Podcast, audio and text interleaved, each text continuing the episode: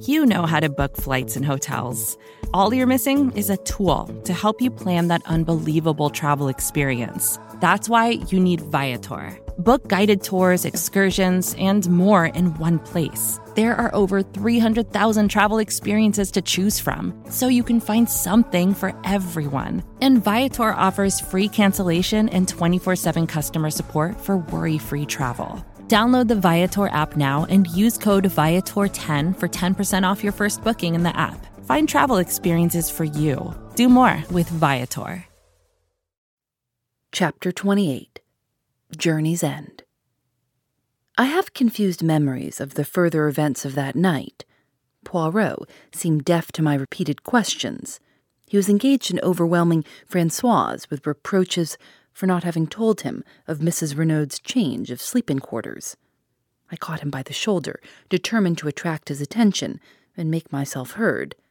But you must have known, I expostulated. You were taken up to see her this afternoon. Poirot deigned to attend to me for a brief moment. She had been wheeled on a sofa into the middle room, her boudoir, he explained. But, monsieur, cried Francoise, Madame changed her room almost immediately after the crime. The associations, they were too distressing.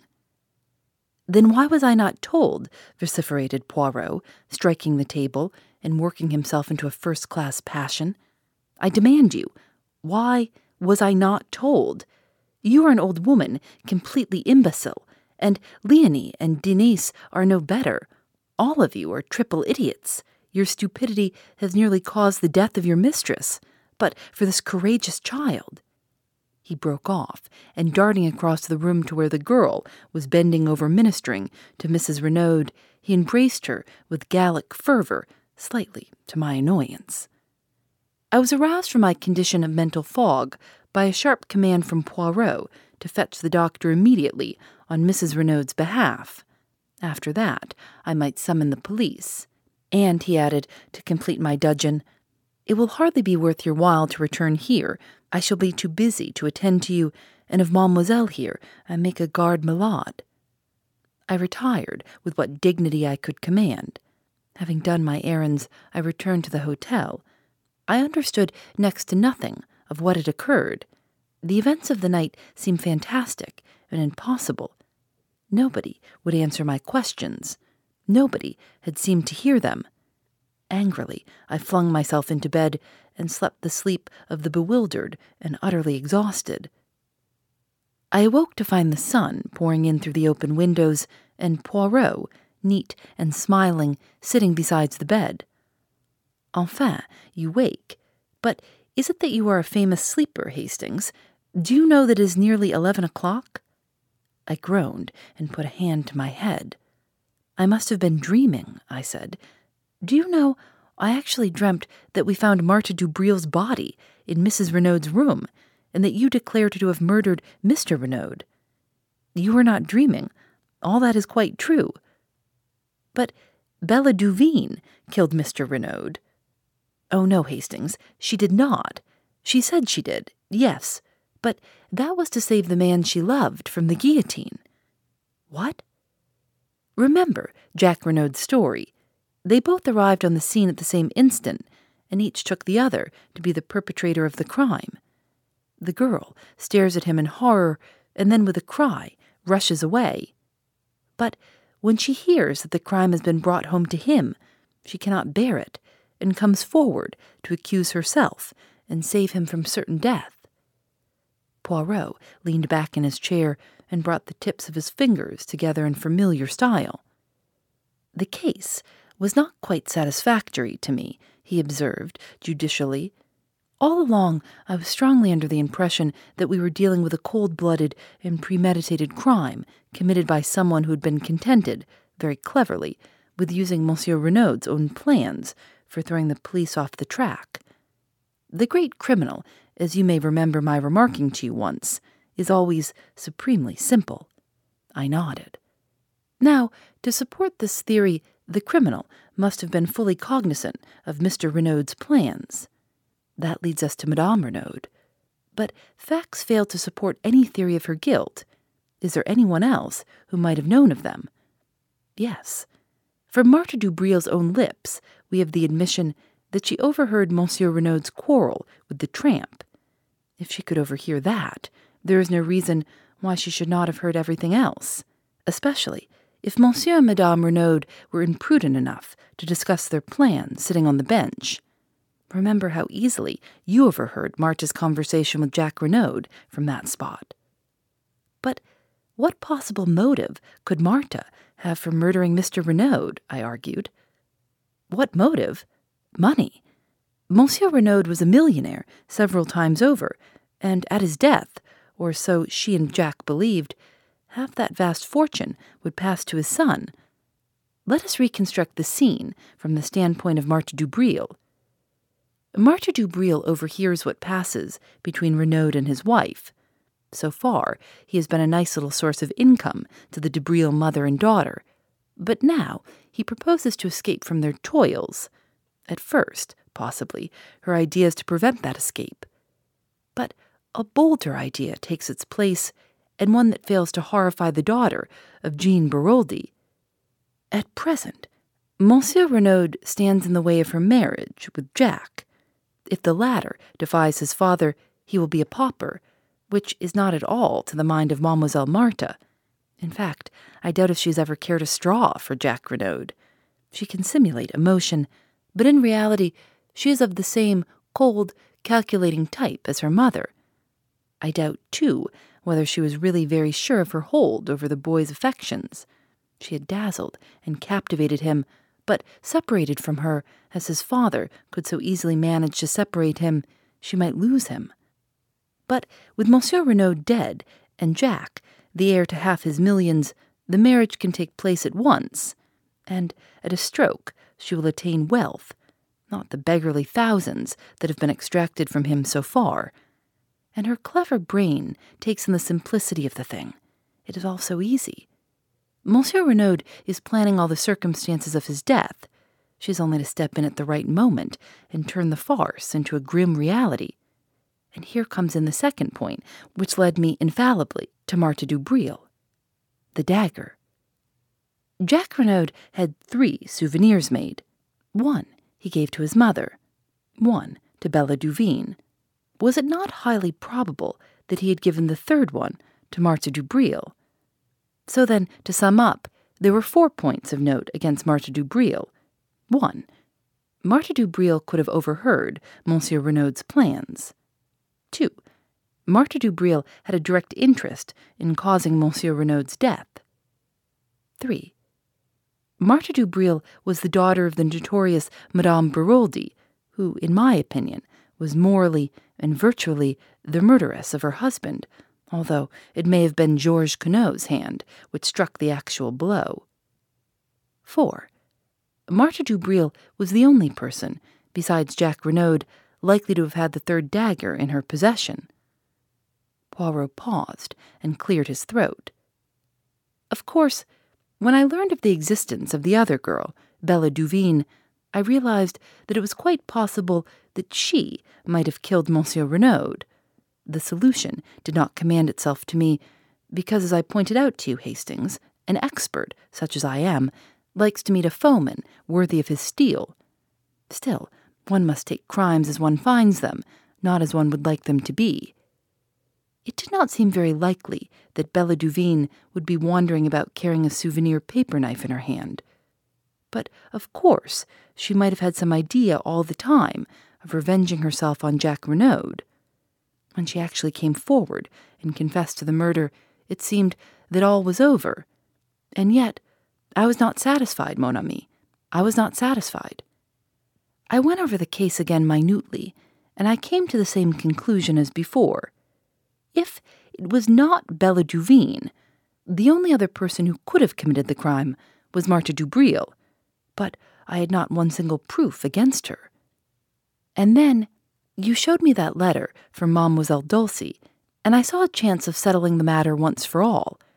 The original dagger was stolen by Dulcie Duveen and thrown into the sea, since, as she thought, it belonged to her sister.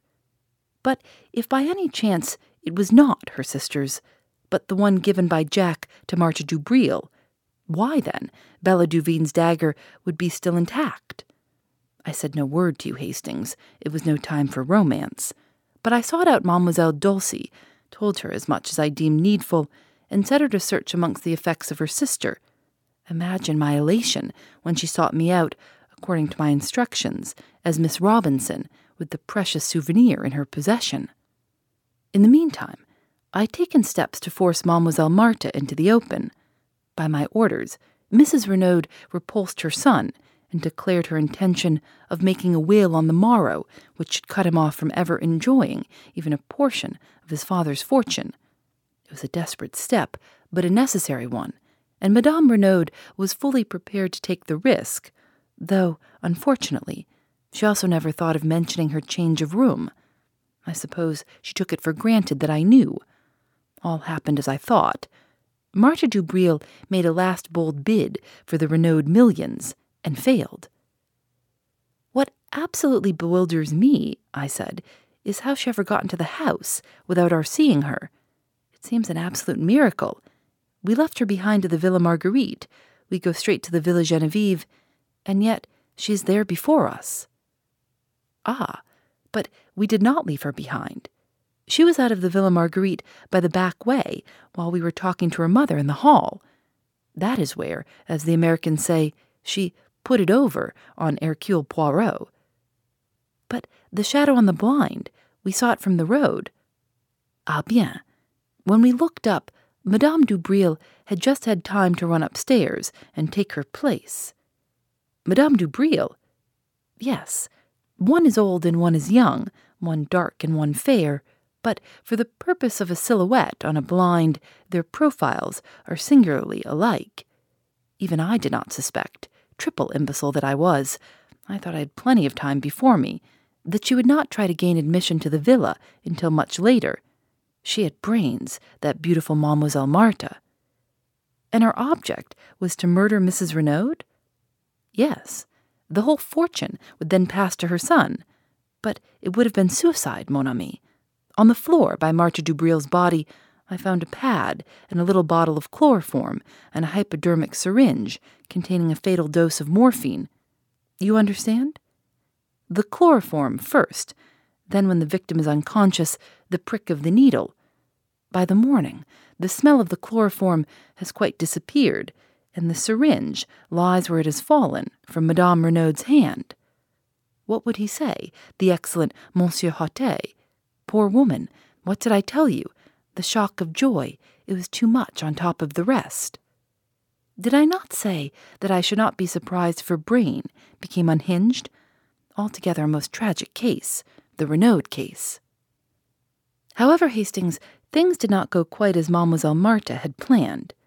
To begin with, Madame Renaud was awake and waiting for her.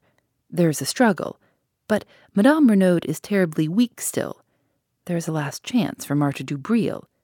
The idea of suicide is at an end, but if she can silence Madame Renaud with her strong hands, make a getaway with her little silk ladder while we are still battering on the inside of the further door, and be back at the Villa Marguerite before we return there, it will be hard to prove anything against her. But she was checkmated, not by Hercule Poirot, but by Le Petit Acrobat with her wrists of steel. I mused over the whole story. When did you first begin to suspect Marthe Dubreuil, Poirot? When she told us she had overheard the quarrel in the garden? Poirot smiled. My friend, do you remember when we drove into Merlinville that first day, and the beautiful girl we saw standing at the gate? You asked me if I had not noticed a young goddess, and I replied to you that I had seen only a girl with anxious eyes. That is how I have thought of Marthe Dubreuil from the beginning, the girl with the anxious eyes. Why was she anxious? Not on Jack Renaud's behalf, for she did not know then that he had been in Merlinville the previous evening. By the way, I exclaimed, how is Jack Renaud? Much better. He is still at the Villa Marguerite, but Madame Dubreuil has disappeared. The police are looking for her.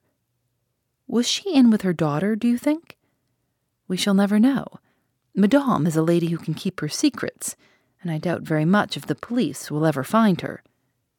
Has Jack Renaud been told? Not yet. It'll be a terrible shock to him. Naturally. And yet, do you know, Hastings, I doubt if his heart was ever seriously engaged. So far, we have looked upon Bella Duveen as a siren, and Marthe Dubreuil as the girl he really loved. But I think that if we reverse the terms, we should come nearer to the truth.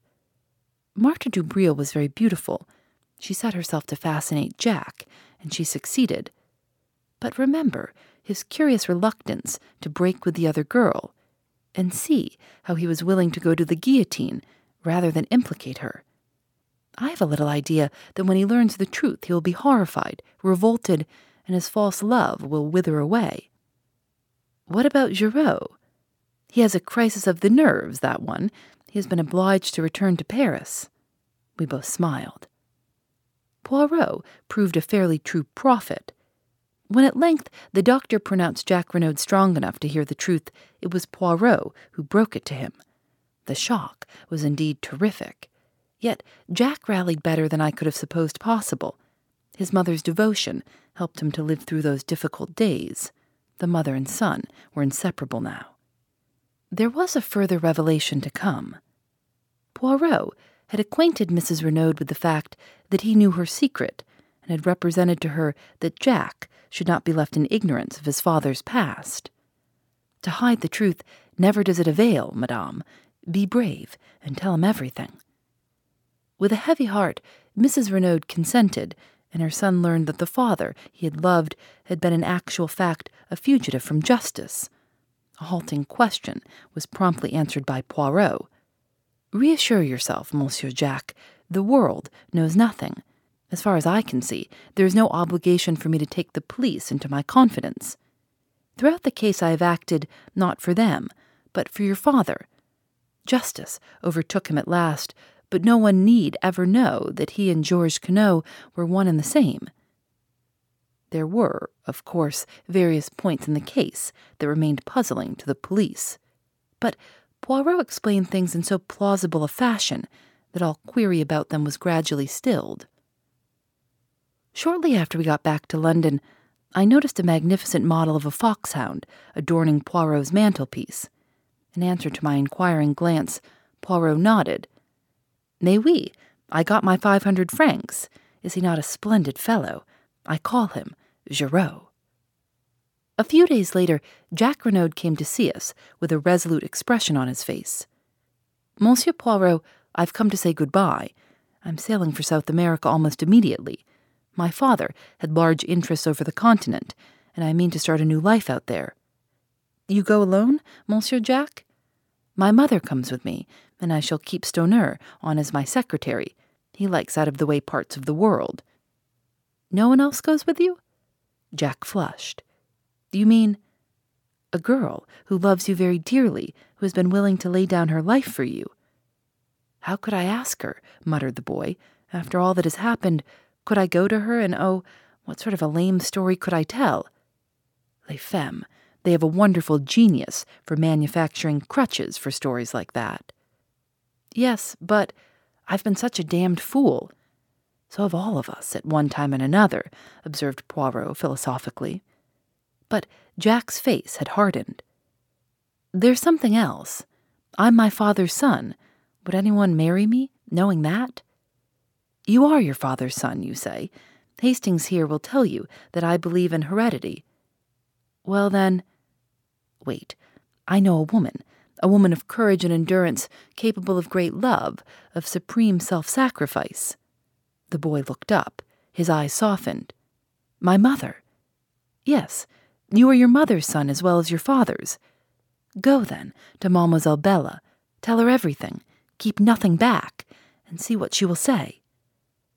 Jack looked irresolute. Go to her as a boy no longer, but a man. A man bowed by the fate of the past and the fate of today, but looking forward to a new and wonderful life. Ask her to share it with you. You may not realize it, but your love for each other has been tested in the fire and not found wanting. You've both been willing to lay down your lives for each other. And what of Captain Arthur Hastings, humble chronicler of these pages? There is some talk of his joining the Renauds on a ranch across the seas. But for the end of the story, I prefer to go back to a morning in the garden of the Villa Genevieve. I can't call you Bella, I said, since it isn't your name, and Dulcie seems so unfamiliar, so it's got to be Cinderella. Cinderella married the prince, you remember. I'm not a prince, but. She interrupted me. Cinderella warned him, I'm sure. You see, she couldn't promise to turn into a princess. She was only a little scullion, after all. It's the prince's turn to interrupt, I interpolated. Do you know what he said? No. Hell, said the prince, and kissed her, and I suited the action to the word. The end. This reading comes with kind permission of Agatha Christie Limited. If you're enjoying the show, you might consider supporting it. You can find a link in the show notes or go to thisiscriminal.com slash mystery. We'll be back tomorrow with a new book. Thanks very much for listening. Phoebe Reads a Mystery is recorded in the studios of North Carolina Public Radio, WUNC.